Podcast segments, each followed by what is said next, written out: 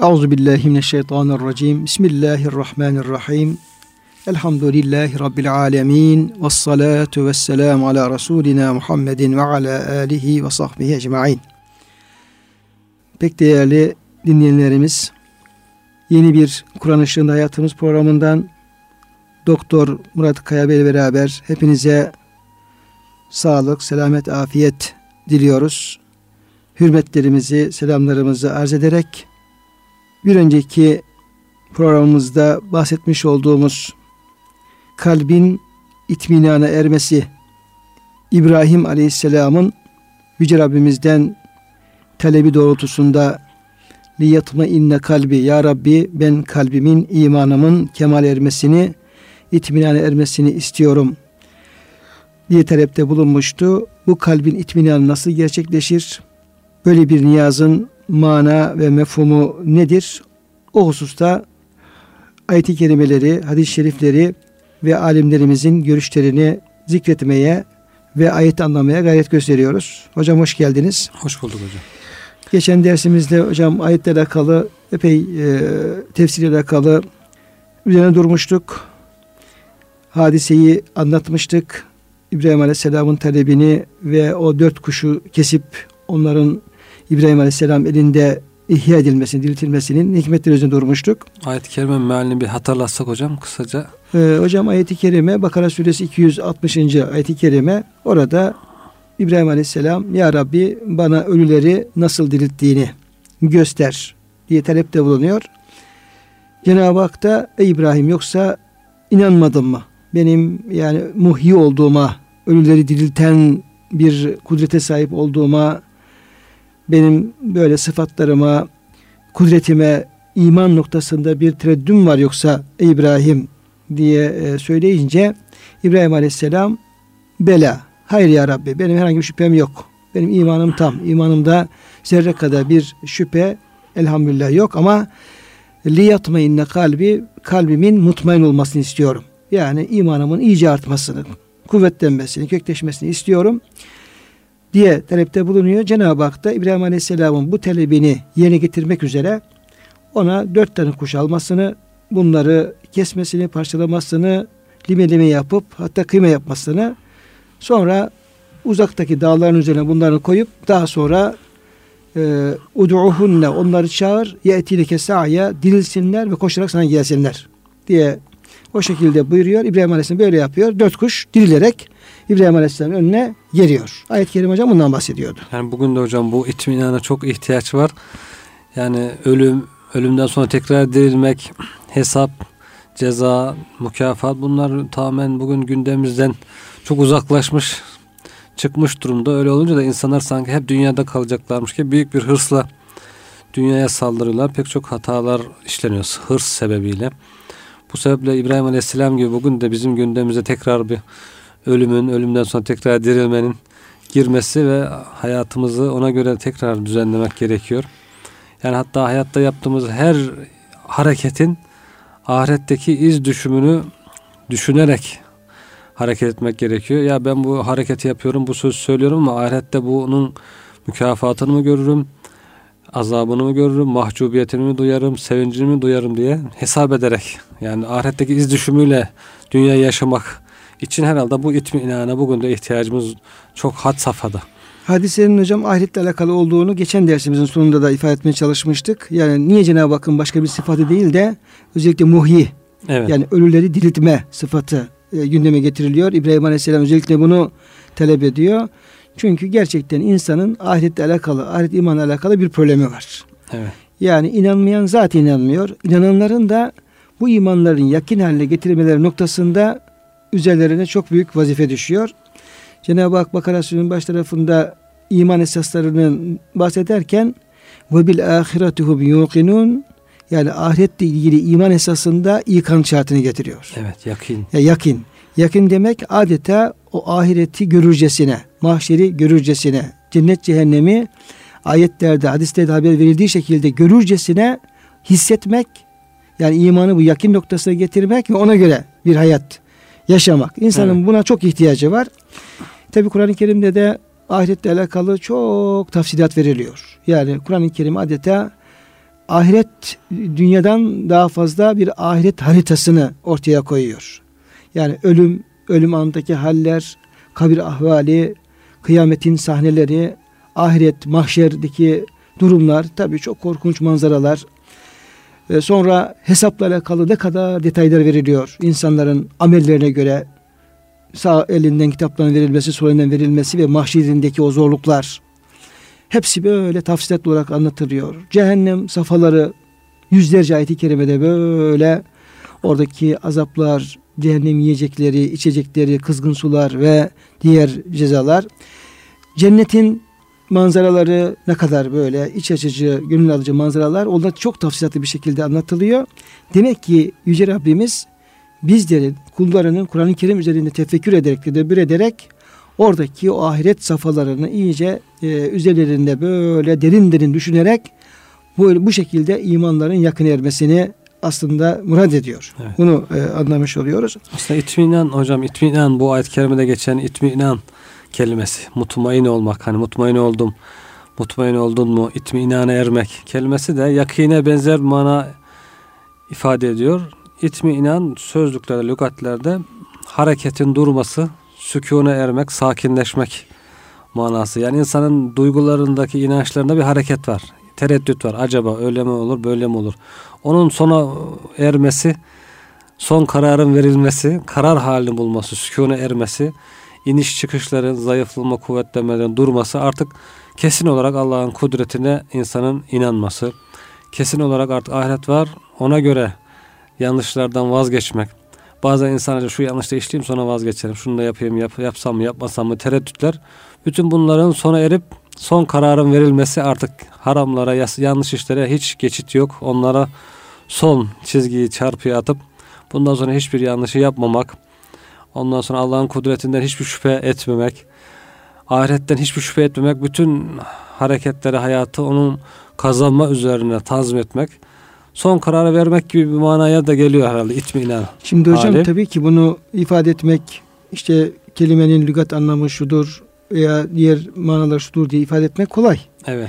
Kolay ama işinde bir zorluğu olduğu nereden anlaşılıyor? Burada bahsedilen sıradan bir insan değil. Yani ayeti kerimede kalbi mutmain olsun diyen bir insan Halilullah, İbrahim Halilullah, Cenab-ı Hakk'ın seçkin peygamberi ve Allah'ın dostu. Dolayısıyla bu makamın, bu halin insanda yerleşebilmesi, insanın bu noktaya çıkabilmesi gerçekten biraz zorlu olduğu anlaşılıyor. Evet. Çünkü yani ne kadar insan hangi manevi makama erişse erişsin, imanın kemali ve kalbin itminanı bakımından alacağı daha çok mesafe olduğu anlaşılıyor. Evet. Yani oradaki bahsedilen İbrahim Aleyhisselam olması vesilesiyle, bir peygamber olması vesilesiyle demek ki burada yani ben oldum bittim, artık benim imanım sahabe imanı gibi, peygamber imanı gibi, ben her şey itminana eriştim tarzında kişinin kendi kendine karar vereceği bir şey değil hocam bu. Evet. Yani uzun bir yolculuğu var bu işin ve ölünceye kadar da devam eden bir sürekli bir gelişmeyi gerektiren bir hal olmuş oluyor. Şimdi kıymetli hocam, ayet-i kerime işare manalar veriliyor ve buradaki dört kuştan maksadın, yani bildiğimiz dört kuş zahir anlamı budur. Ama işare olarak bu dört kuşun insandaki dört tane farklı böyle temel menfi vasıflara işaret ettiği söyleniyor. Mesela bunlardan bir tanesi işte hırs, diğeri cimrilik. Hırs, cimrilik, öfke, şehvet, haset, kibir ve şehvet gibi hocam. Evet hocam. Yani önce dört tanesine işaret ediyor. Hırs, cimrilik, öfke ve şehvet. Diğer bu haset, kin ve şehvet de onların bir devamı olarak bahsediliyor. Bu dört kuşun kesilmesinden maksat da insanın fıtratında veya nefsinde meknuz olan, yani ilahi kudret tarafından insanın benliğine yerleştirilmiş olan ve insanın bir temel vasfı olan ve insanı kötülüğe sevk eden. Evet. Yani ayet-i kerimede فَاَلْهَمَهَا فُجُورُهَا وَتَقْوَاهَا Allah Teala insan nefsini tesviye etti, düzenledi, yarattı. Ona hem takva tohumlarını, yani iyilik yapma özelliklerini, hem de fucur tohumlarını, yani o kişiyi günah işleyebilecek özellikleri insana verdi. İmtihan olarak. Cenneti hak ederek kazanması için. yani cennete bir istihkak neticesinde girmesi için imtihana tabi tutmak üzere hem fücurla ilgili vasıflar var hem de takva ile ilgili. Yani insan melek gibi değil. Melek gibi olsa evet, o zaman imtihanın bir anlamı kalmaz. Evet. Yani melekler gibi insanın günah işleme özelliği olmasa, Allah'a isyan özelliği olmazsa o zaman imtihanın bir anlamı kalmaz. Yani ya, tüccar hani risk alıyor hocam çok kar etmek için. İnsan da öyle risk almış yani. Risk almasa sadece melekler gibi olsa makama artma imkanı yok. Veya hayvanlar gibi olsa sadece insana hizmet için onların bir imtihan, bir mükafat durumu yok. Kıyamet günü gerçi o risk alıp da riski ticareti kaybeden, zarar eden insanları görünce hayvanların ey Ademoğlu bizi sizin gibi yaratmayan Allah'a hamdolsun. Şimdi bizim için ne bir cennet ümidi ne bir azap cehennem korkusu var. Hayvanlar böyle mi diyecek hocam? Diye bir rivayet var hocam. Ya hayvanlar böyle diyecek, insan nasıl diyecek? İnsan da ben... Ve yekul kâfirü ya leyteni kuntu turâba. O gün yaptığı günahları görünce, karşısında Allah'ın azabını görünce bu kez de insan olduğuna pişman olacak. Evet. Keşke Allah beni insan değil de şu dört bacaklı mahlukat gibi yaratsaydı da toprak olup gitseydim diye pişmanlık duyacak. Yani risk alınca bunu çok kar etme imkanı da var. Kaybet imkanı da var. Dolayısıyla hocam tabii o insan fıtratına, o günahları işleme, o fucurun ilham edilmiş olması, yerleştirilmiş olması da tabii bir imtihanın gereği. İnsan onu dikkatçe kullandığı zaman insana o ne yapıyor? Bir manevi güç kuvvette veriyor. Evet. Yani o duyguların kullanıldığı diyelim ki bazı alanlarda var ama kul onları tanıyıp da onları koruma altına aldığı zaman ve onları dikkatli kullandığı zaman aynı zamanda diğer hayırlı işleri yapma noktasında da onlardan büyük bir enerji alabiliyor. Ama büyük olan bunları sınırlı tutmak ve esas cemali sıfatları ve takva tohumlarını geliştirmek. Dolayısıyla hocam bu 7 tane vasıf yani hırs, cimrilik, öfke, şehvet, kin ve kibir, haset, kibir ve şehvet vasıfları bir ayet-i kerimede Hicr Suresinde leha seb'atu ebvab likulli babin minhum cüz'un maksum. Cehennemin 7 kapısı vardır ve her kapıdan girecek de bir grup insan vardır. Evet. Buyruluyor. Şimdi alimlerimiz bu 7 kötü sıfatın cehennem 7 kapısını temsil ettiğini söylüyorlar. Yani bu büyük menfi sıfatlar diyelim, zararlı sıfatlar, bunlar terbiye edilmediği takdirde Allah korusun insanı cehenneme götürebilir. İnsanda hangi vasıf, kötü vasıf ağırlıktaysa herhalde o kapıdan giriyor cehenneme. Hırs kapısı veyahut da öfke, şehvet veya kapısı. Kibir. Biri kibir fazlaysa kibir kapısından cehenneme giriyor. Bir kısmında herhalde hep bütün kapılardan cehenneme çağrılacak olanlar da olabilir. Bütün kötü vasıfları üzerinden toplayanlar. Cennette olduğu gibi hocam. Cennetinde 8 kapısı var galiba hocam.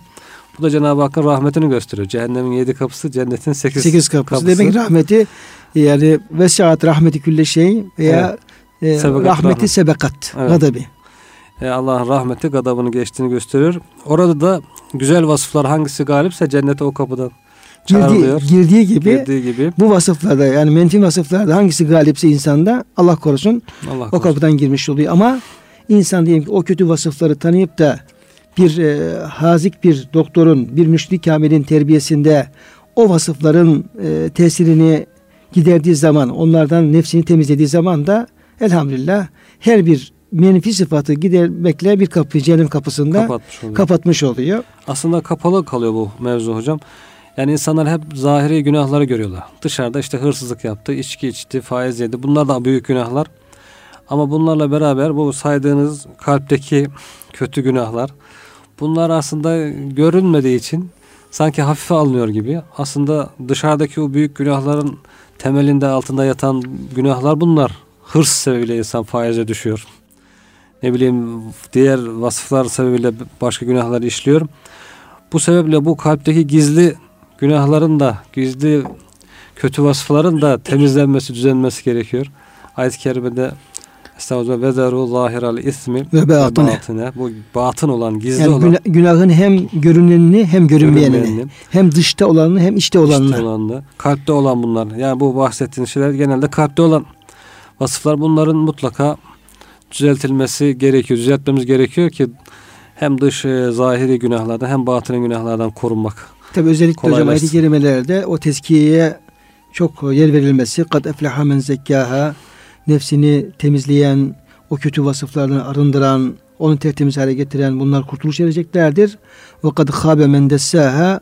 Bu böyle kibir gibi, şehvet gibi, hırs gibi insanı kötülüğe düşüren, sevk eden vasıflara olduğu halde bırakan, onları terbiye etmeyen, temizlemeyen de onlar kaybedeceklerdir diyor. Evet. Aslında bu işin temelinde böyle bir manevi eğitimin zararı olduğu anlaşılmış oluyor. Yani %50 zahirse %50 de batıl. İşte İbrahim Aleyhisselam hocam o işler anlamda, yani o kuşları keşten ziyade diyor ki İbrahim Aleyhisselam aslında Cenab-ı Hak'tan kalbin ihyasını istemiştir. Evet. Yani esas oradaki esas kastı budur.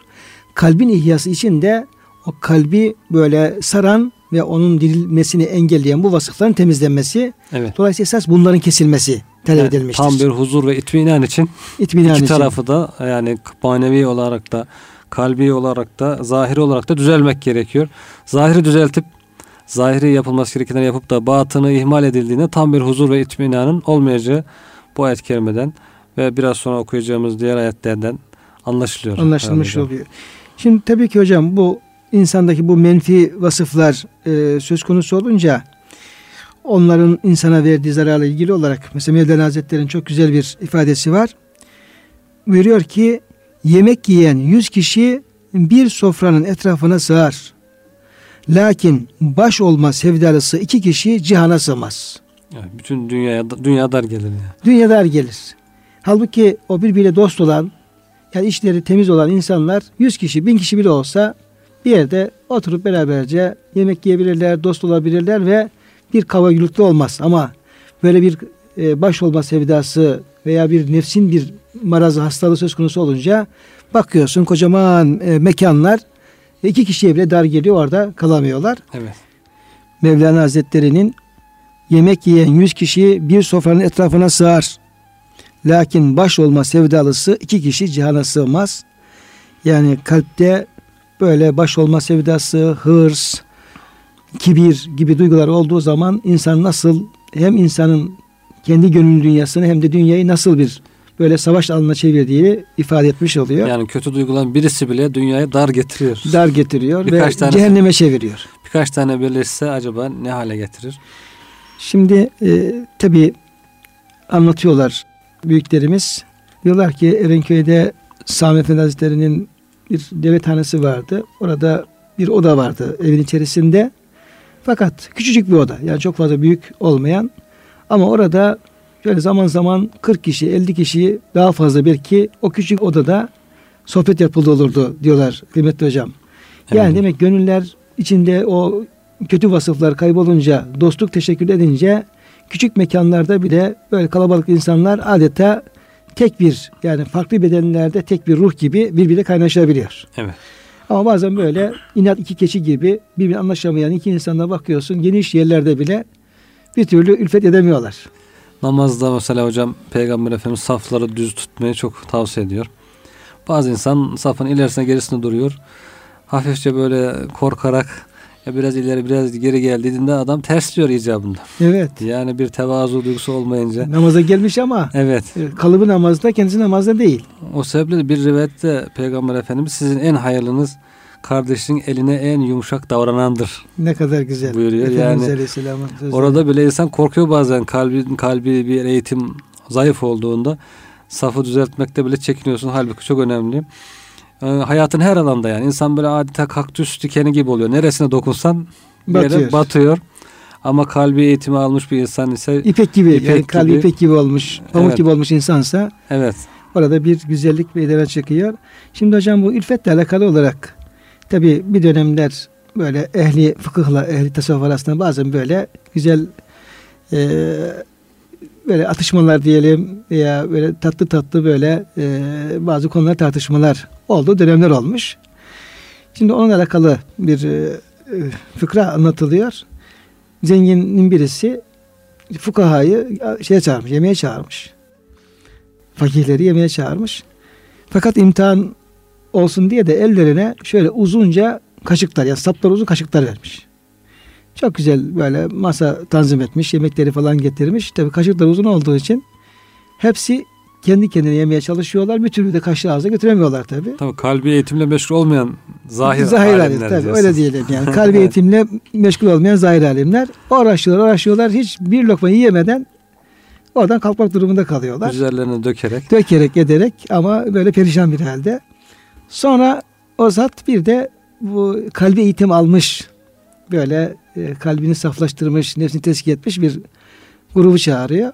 Yine aynı şekilde ellerine uzun saplı kaşıkları falan veriyor. Tabii onlar fedakarlığı, diğer gamlığı, cömertliği, İsa'yı onun eğitimini aldıklarından dolayı oturuyor, besmele çekiliyorlar. Her biri diğer kardeşine yediriyor. Yani kendisi yemiyor. Evet.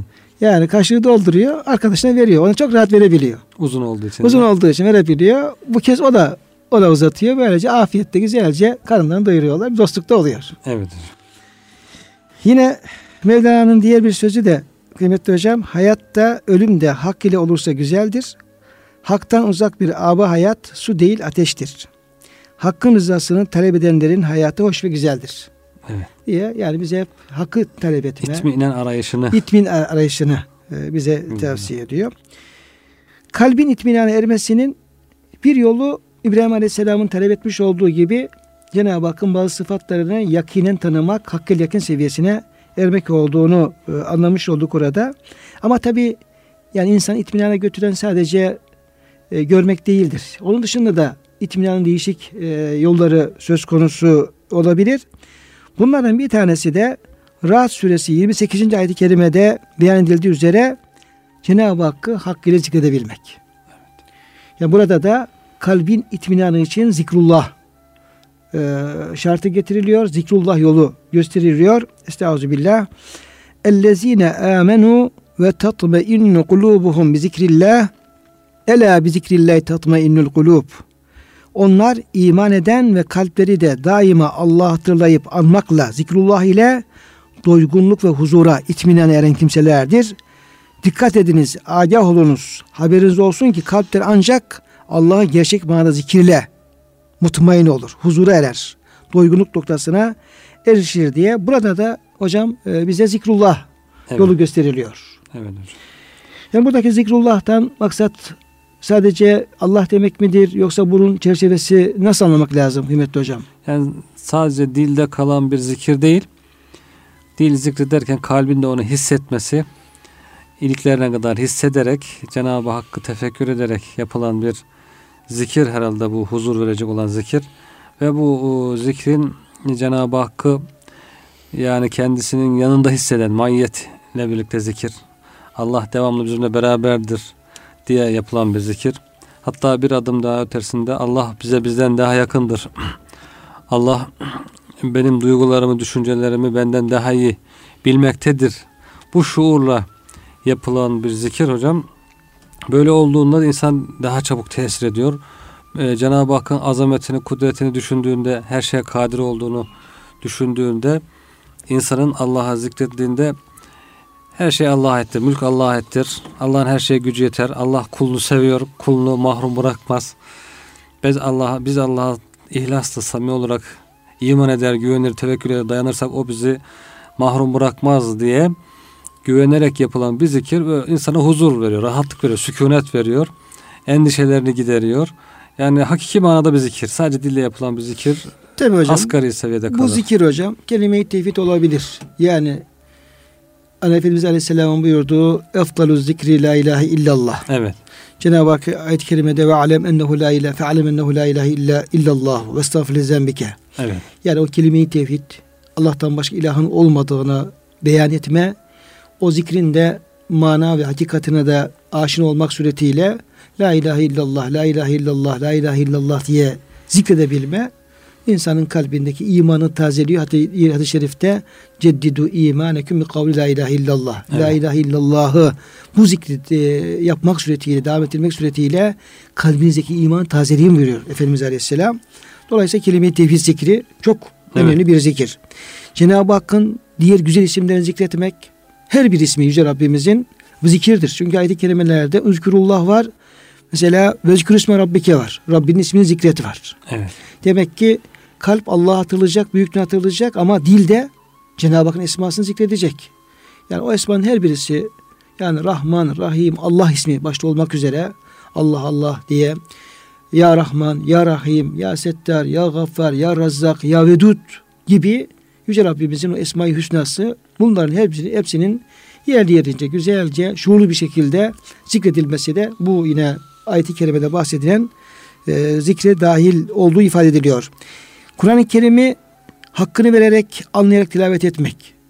Özellikle kıymetli hocam burada Elâb-i Zikrillahi tatmainül kulûb, Elmalılı merhum tefsirinde hepsini sayıyor ama diyor Kur'an-ı Kerim olma ihtimali diyor daha güçlüdür diyor. Evet. Çünkü Kur'an-ı Kerim Allah'ın zikridir. Bir ismi de zikridir Kur'an-ı Kerim'in ve gerçekten o hakkını vererek okuduğumuz zaman da o ayet-i kerimeler hepsi Yüce Rabbimizi tanıtıyor. Yani hatırlamak demek ki hocam zikir. Kur'an-ı Kerim okuyan insan Cenab-ı Hak'la konuşuyor. Konuşuyor. Cenab-ı Hak hatırlıyor. Onun sözünü söylüyor. Muhatap oluyor. Devam onun karşısında. Bir de Cenab-ı Kur'an-ı Kerim'in her satırında mutlaka Cenab-ı Hakk'ın bir ismi sıfatı var. Var. Veya ona giden bir zamir var. Yani Kur'an-ı Kerim'in her satırı Cenab-ı Hakk'ı hatırlatıyor yani. Ondan daha büyük bir zikir. Cenab-ı Hakk'ı zikrediyor. Evet. Yani Kur'an-ı Kerim en çok Cenab-ı Hak'tan bahsediyor. Evet. Onu zikrediyor. 9000 küsür Allah kelimesi geçiyor. Sadece lafzatullah geçiyor değil mi hocam? Yani onun dışında diğer sıfatları geçiyor Cenab-ı Hakk'ın. Her ayetin sonu bir sıfatla bitiyor. Büyük şeyle nispette Cenab-ı Hakk'ın bir ve iki sıfatıyla bitiyor. Ona işaret eden zamirler oluyor. Ve zaten konuşan o. Konuşan olduğu için konuşanın mütekellim Cenab-ı Hak olduğu için Cenab-ı Hakk'ın sözünü dinlemek, ona muhatap olmak zaten devamlı bir zikir halinde olmak. Ya, dolayısıyla manasını hakkını vererek Kur'an tilaveti çok mühim bir zikrullah olmuş oluyor. Yine hocam Cenab-ı Hak hatırlatan ve onun birliğini gösteren deliller üzerine tefekkür etmek de yine zikir anlamına veriyor. Burada hocam İmam-ı Rabbani Kuddisesur Ruh'un bu zikirle alakalı bir tespiti var. Bizim çok hoşumuza gidiyor. Buyuruyor ki Hazret rahmetullahi aleyhi diyor ki zikrullah diyor kişinin Cenab-ı Hakk'ın rızasını kastederek onun razı olacağı yaptığı her şey, her söz, her fiil, her amel, her hal diyor zikirdir. Evet. İlla bunu sadece dille yapılan bir Allah veya kelime-i tevhid zikrine indirgememeli. Kul Cenab-ı Hakk'ı razı edebileceği her hali zikirdir diyor. Evet. O şekilde zikrin çerçevesini genişletmiş oluyor. Demek ki bütün bu farklı zikir yolları da kulunu yapacak? Kalbin itminanını arayacak. Geçen programda hocam 3 kitaptan bahsetmiştiniz. Kainat kitabı, insan kitabı ve Kur'an. Kur'an zikirdir ama insan ve kainat kitabı üzerinde de tefekkürle zikredilir. İnsan kendi vücudu üzerinde, azalar üzerinde, Cenab-ı Hakk'ın kendisine bahşettiği güzel nimetler üzerine tefekkür ederek Cenab-ı Hakk'a şükür duyguları içerisinde olur. Onu hatırlar, onun azametini idrak eder. Kainat üzerinde tefekkürle, kainat kitabı üzerinde. Onlar da bir kitap. Onlar da okumasını bilmek gerekiyor. Şimdi hocam burada tabii ki niye kalp Allah'ı zikrederek, zikrullah ile huzura erişiyor? Çünkü bir itminen hali, bir huzur hali, bir doygunluk hali. Kişinin farklı yollarda tatmin olma sevdalarından vazgeçme hali. Yani gönlün böyle fani sevdalardan, fani şeylerden ümidini keserek veya onların peşinden koşturmaktan vazgeçerek hakiki sevgiliyi, hakiki varlığı bulma hali. Bu bakımdan zikrullah ile kalp tatmin oluyor. Diğer türlü Rabbini bulamayan, Rabbini tanımayan, Rabbini bulamayan bir kalp ne yapıyor? Fani sevdalar peşinde çalkanıp duruyor. Zaten kalbinde bir özelliği hep sağa sola dönen demek, sürekli hareket eden demek, bir kararda durmayan demek. Böyle bir yemenin peşine koşuyor, mutmain olurum diye yerken biraz lezzet alıyor. O bittiği zaman bu kez huzursuz oluyor. İçmenin peşine koşuyor, oradan biraz mutmain olurum diye arzu ediyor fakat orada da aradığını bulamıyor. Evliliğin peşine koşuyor, onu bulamıyor. Makamın peşine koşuyor, baştan seviniyor diyor, buldum ettim falan diye ya orada iptilaya uğruyor ağzın tadı kaçıyor veya birileri makam ettiği zaman apayrı onun bir ızdırabını duyuyor. Bir üst makam istiyor. Şimdi hocam dünyada tabi İlmalı'nın çok güzel tespiti var. Diyor ki bir insan dünyada hangi nimetlere sahip olursa olsun eğer insan dünya nimetleriyle bir tatmin ararsa diyor kesinlikle gerçek bir huzur elde edemez. Niye elde edemez? Çünkü dünyada her nimetin üstüne bir nimet var. Evet. Her güzelliğin üstünde bir güzellik var. Her iyiliğin üstünde bir iyilik var. Bunu kendi hayatımızda yaşıyoruz. Bir de fani. Bir de fani. Yok oluyor. Yani diyelim ki arabası olmayan birisi uzun yıllar yani imkanım olsa araba alsam diye böyle onun peşinden koşturuyor kalp. Koşturuyor. Biraz imkanı oluyor. Bir araba alıyor. Baştan biraz mutlu olur gibi oluyor. Sonra arabanın bir iki arızası çıkıyor veyahut da daha yerlerini gördüğü zaman bu kez gönül diyor ki ya bunu satsam da bir güzelini alsam. Diyelim ki kirada oturan bir kardeşim diyelim. Uzun yıllar bir evim olsa da evimde otursam diye arzu ediyor. Belki onlarca yıl bunun peşine koşturuyor, ev alıyor. Orada bir huzur bulur gibi oluyor ama sonra bu kez o kendi dar gelmeye başlıyor. Yok kanepesi şöyle oldu, mutfağı böyle oldu, makinesi böyle oldu tarzında var olan nimetler onun huzur için yetmiyor. Daha üstünü aramaya başlıyor. Yani böyle örnekleri artırmak mümkün. Yani dünya fani şeylerle mutlu olmayı arayan insanların bu şekilde mutlu olmaları mümkün olmuyor. Ama gönül işte bütün bunları yani fani şeyleri vazgeçip de ya bunlar nihayetinde bitecek şeyler deyip onlardan geçip esas gerçek hakiki sevgiliye Cenab-ı Hakk'ın zikriyle beraber onu bulmaya yönelirse orada artık bütün fani şeyler bitiyor ve ebediyen kaybolmaz bir mutluluğa doğru insan yol almaya, mesafe almaya başlıyor. Kıymetli hocam bununla ilgili Feridun Atlı Hazretleri'nin çok güzel bir sözü var. Tezkiretü'l-Evliyası'nın baş tarafında buyuruyor ki evladım diyor gönlüne bir mutluluk, bir huzur, bir sevinç hali geldiği zaman diyor onun kaynağına bak. Kaynağına bak diyor. Niçin seviniyorsun? Niçin mutlu oluyorsun? Yani bunun sebebi nedir?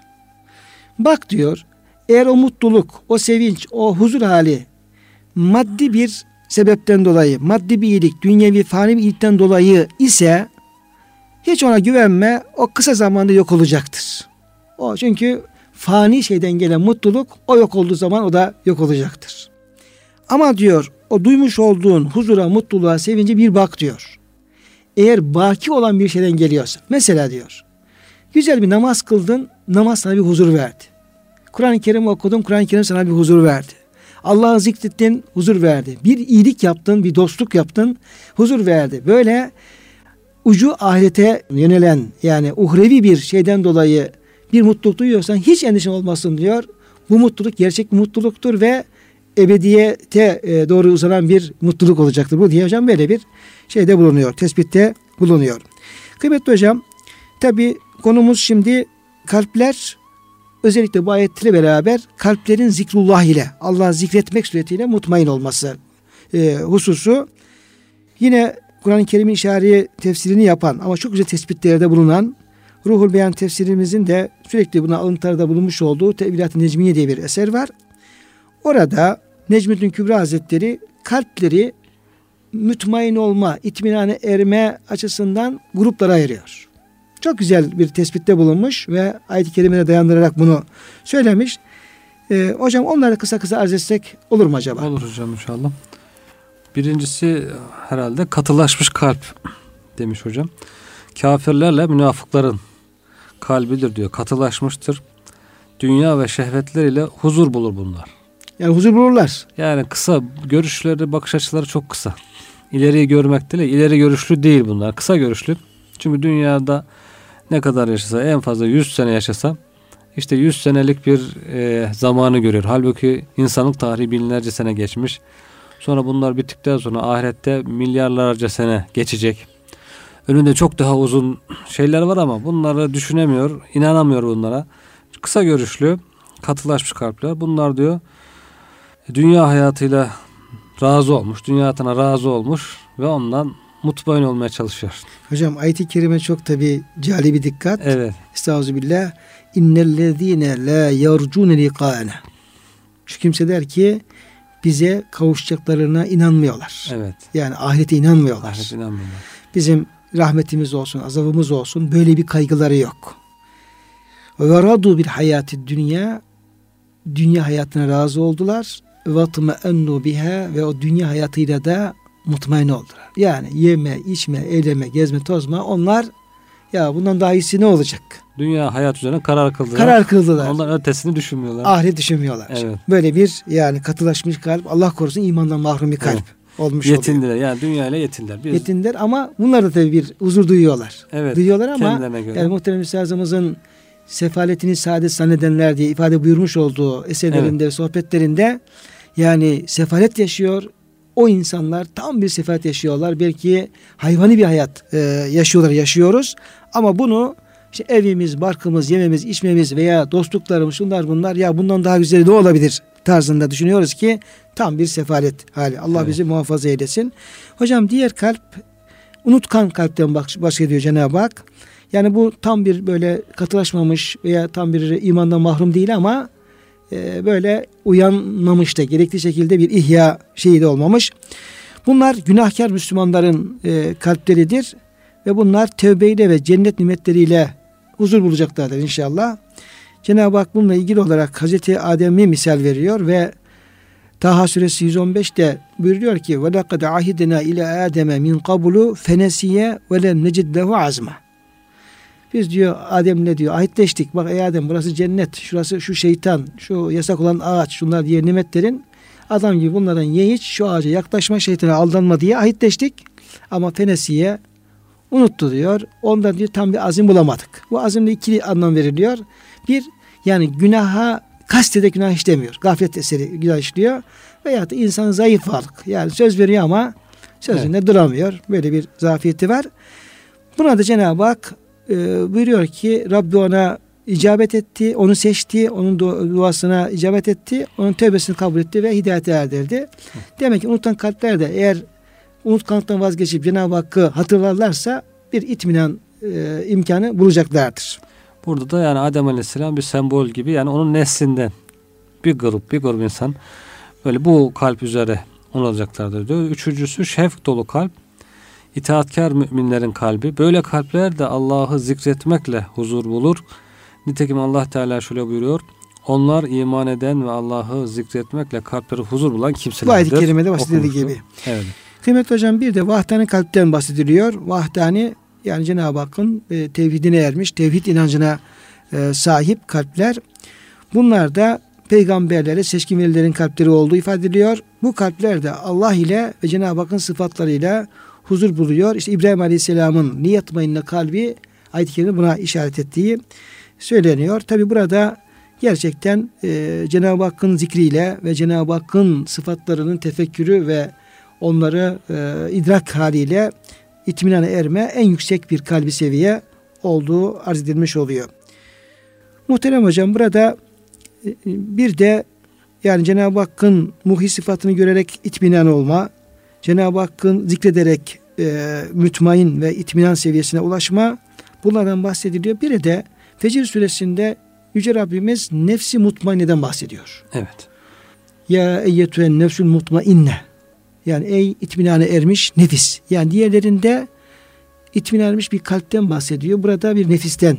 Acaba bu kalple nefis ikisi aynı şeylerden mi bahsediyor yoksa daha farklı şeyler midir? Bir oraya bakmak lazım. Evet. Niye diğerleri hep kalp ama burası nefis? Burada artık bir netice bildiriliyor sanki hocam. Önceden yani nasıl itminana erilir, nasıl huzura, sükûne, selamete erer insan. Burada artık selametle, huzurla, itminanla bir hayat yaşamış. Bunun mükafatı nasıl olacak herhalde? Ondan bahsediyor. Neticeyi bildiriyor değil mi hocam? Neticeyi bildirecek inşallah. Ey itminana, yani kamil bir iman ve salih amellerle huzura ermiş nefis, Irci'i ila rabbiki radiyeten merdiye. Sen Rabbinden razı, Rabbin de senden razı olarak Rabbine dön. Feduhuli fi ibadi. Kullarımın arasına, benim seçkin kullarımın arasına katıl. Ve duhuli cenneti, ve cennetime gir. Buyuruyor. Burada mutmainne, razı ve merdiye makamlarından, evet, bahsediliyor ve bunlar da kafi gelmiyor. Yani kişinin hayırlı bir son nefes, yani husn-i hatime ve cennete girmesi açısından mütmain olması da, razı marzi olması da hocam yeterli olmuyor. Feduhuli fi ibadi. Buna aldanma. Niye? Çünkü insan bir noktaya çıkabilir, oradan ayağa kayabilir. Kur'an-ı Kerim'in misalleri var. Evet. Bel Amin Bavra'nın hali. Kendisine İsmi Azam öğretiliyor ve vehbi ilim veriliyor, sonra ayakları kayıyor. Karun misali var. Tevrat en iyi okuyanlardan bir tanesi malına aldanıyor ve Allah muhafaza eylesin, bütün malıyla, saltanatıyla yerin dibine geçiriveriyor. Çok misalleri var. Dolayısıyla ve fethuli fi ibadi kısmı ayet-i kerimede, yani dünyada yaşarken aman benim salih sadık kullarına ayrılma, dostların sadıklar olsun, salihler olsun, bulunduğun mühit salihlerin sadıkları mühitleri olsun, aman günahkar kötü insanlara oturup kalkma, kalktığın zaman senin bu mutmainne razı mirzi makamdan elinden gidebilir gibi hocam bir şey var. Hani evet.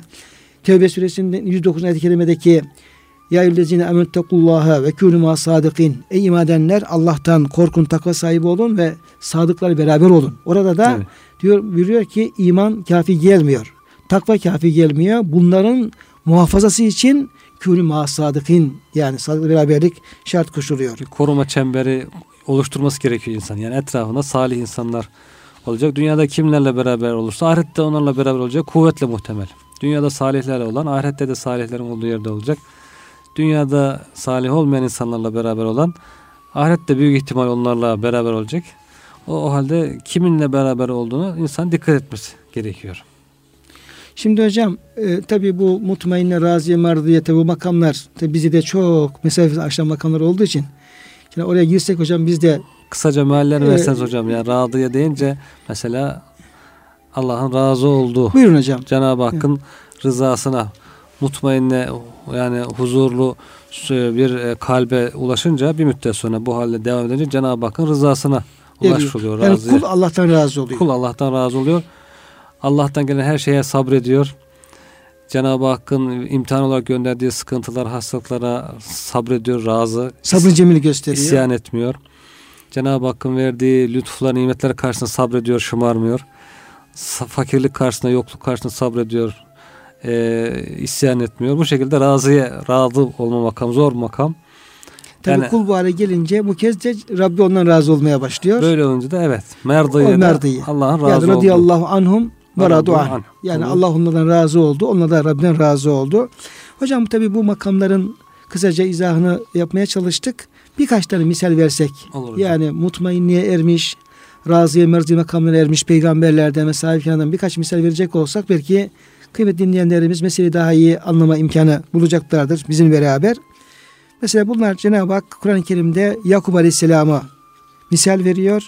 Yani üst üste gelen musibetler sebebiyle özellikle Yusuf Aleyhisselam'ı kaybettikten sonra, kuyuya atıldıktan sonra ve işte onu kurt kaptı diye bir haber geldikten sonra ne buyuruyor? Fesabrun cemil, bana düşen ancak sabrı cemildir. Evet. Yani Cenab-ı Hakk'a bir şikayette bulunmayan, ya Rabbi niye bu başıma geldi, nereden geldi, niçin geldi tarzında herhangi bir böyle bir isyan şeyle kesinlikle hatta قَالَ اِنَّمَا اَشْكُوا بَسِّي وَحُزْنِ اِلَى اللّٰهِ وَاَعْلَوْ مِنَ اللّٰهِ مَا تَعْلَمُونَ Ben diyor bütün dağınıklığımı, bütün perişanlığımı, bütün hüznümü, her şeyimi diyor Allah'a arz ederim. Kesinlikle kullara herhangi bir şikayette bulunmam diyor hocam. Eyüp Aleyhisselam Cenab-ı Hak iptilalar, imtihanlar veriyor. Malını kaybediyor, evlatlarını, çoluk çocuğunu kaybediyor, sıhhatini kaybediyor ama sabrediyor. Eyüp sabrı diye meşhur oluyor. O da Cenab-ı Hakk'a sabrını arz ediyor. Hatta hanımının işte ey Eyüp sen Allah'ın peygamberisin, dua etsen de Cenab-ı Hak bu imtihanları senden kaldırsa şeklinde bir talep üzerine diyor ki ey Halime ben diyor 80 yıl sıhhat ömrü yaşadım. Daha şurada diyor sıkıntılı geçen günlerim birkaç yıl, yani 80 yıl bir sıkıntı yaşamadım ki şeklinde bir Cenab-ı Hak'tan rızasını, razı olduğunu ifade ediyor. Cenab-ı Hak da bu onun hali karşısında ona tekrar malını, mülkünü, evlatlarını iade ediyor. Ama bu her zaman böyle olmaz, olmaya da bilir hocam. Yani insan bu dünyada rıza makamında olur da tekrar mesela kaybettikleri illa kendine gelecek de bir şey olmaz. Bazen de bu ahirette lütfedilebilir. Bu daha kârlı olur insan için. Keşke dünyada bunun karşılığını görmeseydim de ahirette görseydim diye ister insan. Cenab-ı Hak hocam Yasin Suresi'nde Habibi Neccar'ı misal veriyor. Habibi Neccar bu salih bir insan. Şehrin önde gelenlerinden bir tanesi ve halkına peygamberlere tabi olmalarını, ona inanmalarını öğütlüyor. Çok güzel nasihatte de bulunuyor. Yani yumuşak yumuşak böyle kızmadan, bağırmadan nasihat ediyor ama kavmi onu tutuyor, şehit ediyorlar. Şehit olma esnasında kullandığı bir ifade var. Yani kesinlikle kavmine beddua etmiyor. Kesinlikle halinde bir şikayette bulunmuyor. Tam tersine "Kâle ya leyte kavmi ya'lemûn bimâ gafara li rabbi ve ce'aleni minel mükremin." Şöyle diyor, ya diyor Cenab-ı Hak bana öyle bir makam nasip etti ki şehadet makamı, cennet makamı, cenneti nasip etti. Keşke bu gafil, cahil kavmim Cenab-ı Hakk'ın bana ve ikram ettiği bu şeyleri bilseler de onları iman etseler, bu nimetlere mahrum kalmasalar. Hem bir huzur hali var, itminen hali var, rıza hali var. Aynı zamanda o rıza makamının gerektirdiği şekilde kendine düşmanlık yapan insanlara bile sonsuz bir şefkat, merhamet hali. Onlar keşke bilseler de onlar da bu nimetten mahrum kalmasalar diye bir dua hali olmuş oluyor. Demek ki hocam bu hidayet nimeti çok önemli bir nimet. Aslında bütün peygamberler ve gerçek hak aşıkları, salih insanlar Cenab-ı Hak en büyük nimet olarak hidayet nimetlerini görmüşlerdir ve bu nimeti kaybetmemek için de en büyük dikkatlerini o son nefese ve hidayet nimeti üzerine. Bunun misali Firavun'un sihirbazları, Firavun onları ellerini kollarını çaprazlama kesip de şehit ederken ne Firavun'a beddua ediyorlar, ne bir sızlanma hali var ama tek duaları var. Ya Rabbi üzerimize sabır yağdır, sabır dök ve teveffena muslimin. Ya Rabbi bizi Müslüman olarak canımıza al. Bunlar hocam hani yıllarca bir ömür Allah'a imanla yaşamış bir insanlar değil yani. Daha yeni iman etmişler. Bismillah yeni dine girer girmez en büyük iptila, belayla karşılaşmışlar ama imtihanla vererek. İmtihanla yani nasıl demek ki hızlı bir şekilde itminan, mutmainne seviyesine ulaşmışlar ki yani itiraz etmiyorlar. Razılar Cenab-ı Hak'tan gelene. Ancak imanların derdindeler. Hocam herhalde bu itminen hali peygamberden sonra en çok sahabe-i kiramda değil mi hocam? Evet, evet. Tecelli ediyor. Oradan hocam bir iki misal verebilir miyiz? Orada hocam, özellikle bir şehadet arzusu yani dünyayı böyle yani hiçe sayma, yani şehadet varken yani o bütün nimetler onların gözünde diğerini kaybediyor. Peygamber Efendimiz onlara öyle anlatıyor ki kıyameti, cenneti, cehennemi, Cenab-ı Hakk'ı.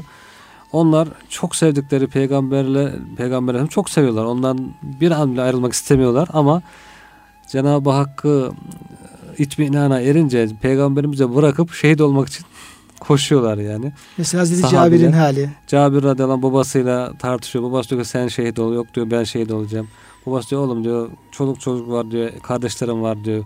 Biraz borçlarım var. Sen kal da diyor. Senin de şehit olmanı isterim ama diyor. O kalanlara sen. Aslında hocam Allah'a imanla itminen hali bu olsa gerek. Evet yani her şeyi dünyayı bırakmış. Hatta en çok sevdikleri peygamberimizi bile bırakıp Cenab-ı Hakk'a koşuyorlar.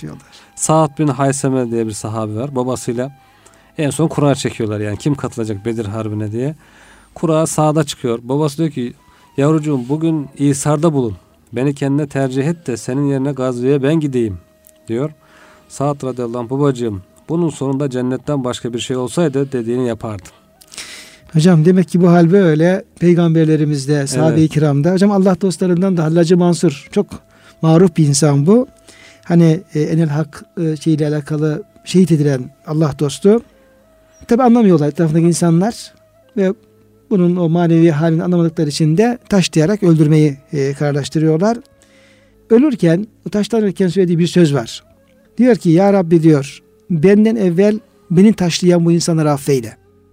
Çünkü onlar senin rızan için beni taşlıyorlar. Şeriatın ahkamını tenfize gayret ediyorlar. Çünkü onlar da yani niyetleri senin rızan. Evet. Şeriat. Beni taşlamaktan mazudurlar. Benden evvel onları affet diye dua ediyor Hallacı Mansur.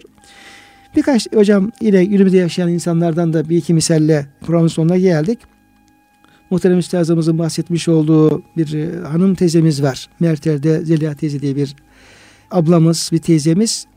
Bu kardeşimiz boynunun aşağısı felç olmuş bir durumda. Yani sadece kafa çalışıyor. Yani beyin çalışıyor ve ağız çalışıyor. Ama boydan aşağı herhangi bir fonksiyonu yok bu hanım ablamızın. Ziyaretine gittiğimizde üstadımız, hocamız soruyor. Diyor ya çok muzdaripsin, perişan bir durumdasın, sıkılıyor musun? Canın sıkılıyor mu? Çünkü hep evdesin, sürekli evde kalıyorsun. Rahatsızlıkların da var. Şöyle cevap veriyor. Diyor ki ben böyle bir şey bilmiyorum. Ben sıkıntı kelimesinin manasını anlamıyorum. Sıkılmak ne demek? Allah'ın bunca nimetleri karşısında insan nasıl sıkılır, nasıl huzursuz olabilir diye güzel bir itminan ve huzur halini misalini vermiş oluyor.